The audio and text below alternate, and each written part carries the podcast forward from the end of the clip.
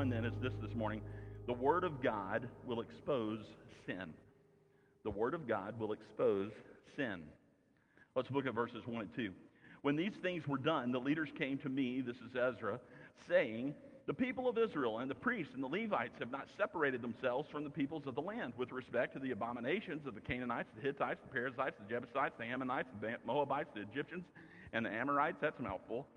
For they have taken some of their daughters as wives for themselves and their sons, so that the holy seed is mixed with the peoples of those lands. Indeed, the hand of the leaders and rulers has been foremost in this trespass. What? The leaders are among the most guilty? Now, let's be clear. What exactly was that the remnant had done wrong? I mean, how, how are they breaking the covenant of God? Well, we have to remind ourselves, first of all, Ezra was an expert. He was skilled in the law of Moses. He knew his Bible. In fact, let's put it this way Ezra is the first person described in the scripture as what we will, what we will learn is the office of scribe. Ezra is going to be, if not the first person, one of the very first people who will hold in their hands the very first complete Old Testament or the Hebrew Bible that we, that we would have today. Ezra would have been the very first one to have a completed copy of the Old Testament. So he is, he is well versed in the Old Testament. But let's be clear what exactly did they do? Well, God forbade intermarriage with the nations around them, but he gave the reason why. He says, because they will be enticed to make a covenant with their God, and it will cause them to move away from worshiping the one true living God. So, a lot of people have, have, have made speculations and said, well, it was, uh, he, he, just, he just wanted it to be a pure uh, race. That's not what the issue was. The issue was these people are going to be wooed away from the Lord. Now, how do we know that? Ezra was well versed in the scriptures, an expert. He would have known Exodus 34. This is that covenant. I want you to listen to it. Exodus 34. Observe what I command you this day. Behold, I am driving out from before you the Amorite and the Canaanite and the Hittite and the Perizzite and the Hivite and the Jebusite. Sound familiar? Well, it should because that's what Ezra had just written about. He was referencing Exodus here, he was referencing the covenant. Take heed to yourself, lest you make a covenant with the inhabitants of the land where you're going, lest it be a snare in your midst. In other words, be careful the inhabitants that are already in that land are going to they're going to tempt you to forsake the Lord. So here's what he says you should do, verse 13, but you shall destroy their altars, break their sacred pillars, cut down their wooden images, for you shall worship no other God, for the Lord, whose name is jealous, is a jealous God. Lest you make a covenant with the inhabitants of the land, and they play the harlot with their gods and make sacrifice to their gods, and one of them invites you, and then you take and eat of his sacrifice, and you take of his daughters for your sons, and his daughters play the harlot with their gods, and make your sons play the harlot with their gods. Do you see what Exodus is doing? What they're describing here is they're saying, listen, if you don't put a stop to it now, you're going to give in to it. You're going to worship false gods. So don't even entertain the idea of associating with them. You make sure that you are obedient to the Lord, because if you don't, and you don't deal with it now, guess who is going to end up suffering? Your son is going to end up making the mistake.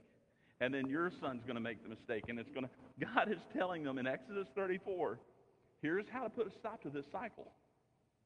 But they didn't listen. They didn't listen. In fact, Exodus 34 was so important that it was repeated again in Deuteronomy chapter 7 and repeated again in Deuteronomy chapter 20. God again and again and again said, Listen, I want to make sure that you worship the one true living God. Don't, do not take for yourselves wives from these other nations because they, they do not worship the Lord. So make sure you don't do it. Now, here's the point Exodus and Deuteronomy give us explicit reason for the command not to marry the women from those nations. And the reason is that they will lead Israel away from God and cause them to worship the false gods of those nations. But here's the problem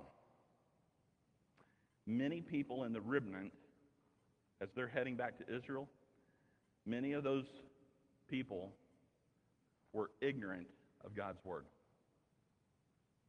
They didn't know Exodus. They didn't know Deuteronomy 7. They didn't know Deuteronomy chapter 20. So the problem is they were ignorant of that. They had no idea. And Ezra then had to do what? He began to teach them God's word. And then they realized that they were already headed down the same path again. They realized they were already setting themselves up to go in the same cycle again. When these things were done, what things? The return of Israel and renewed teaching of the Word of God. The leaders came to me, that's Ezra, saying the people of Israel and the priests and the Levites, the leaders, have not separated themselves from the peoples of the land with respect to the abominations of the Canaanites, the Hittites, and so forth. The leaders have come to know what God's word says because of Ezra's teaching. But the remnant's sin was exposed. Why? Because of the teaching of God's word. In other words, God's word exposes sin. So Satan has two primary tactics, if that's true. The first one is if Scripture, if the Bible is going to reveal sin, expose it, make you aware of what is sinful, Satan wants to keep you ignorant of that. He doesn't want you to be aware of it. He doesn't want you to know what God's Word says. So he's going to do everything that he can to make sure what? That you just don't open up God's Word, that you don't have it taught, that you're not familiar with it, that you, that you are ignorant of God's Word. Because if Satan can keep you away from God's Word, then you will not be exposed to the truth of God's Word. The second thing that Satan does, and he has done this from the very beginning, is he tries to discredit God's Word. So if Satan can confuse you about the authority and truthfulness of God's Word, then you, you would dismiss the content of God's Word. But to be clear, God is not the author of confusion. Satan uh, bears that title. Satan is the one who is the author of confusion. He is the one that wants to confuse us. And oftentimes I hear people say this, even Christians. You ever heard this, this saying that people will say, uh, well, you can make the Bible say anything you want it to say. Have you ever heard that? I, I hear that every now and then. I want to be, I want to be careful. I want to be cautious. Um, I want to make sure that we, we understand what, what the intent of that statement is. When, when someone says, you know, you can make the Bible say anything that, want, that you want to, the truth is you can't. The Bible has its purpose and meaning. The scriptures even put it this way that there is a, there is a way to rightly divide the word of truth. In other words, there is a proper way to read Scripture. But if there is a right way to read it, then what? There is a wrong way to read it.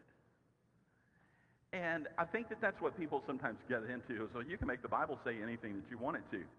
Because sometimes people try to use it to excuse sin. They try to use it to excuse and say, well, the Bible really doesn't condemn this behavior, or the Bible doesn't says that this is okay or that. Let me, let me put you, let me, let me give you an example of the problem with that type of thinking. Because I can show you in the scripture, I can show you in the scriptures a passage that says these words There is no God. What? Yeah, it says it right there in the Bible. There is no God. There is no God. The Bible tells us that there is no God. It says it. It says, in fact, it is in quotations. Quote, there is no God. End quote. Just like that. There is no God. Now, hopefully you're going, that sounds really confusing because the Bible obviously teaches there's God.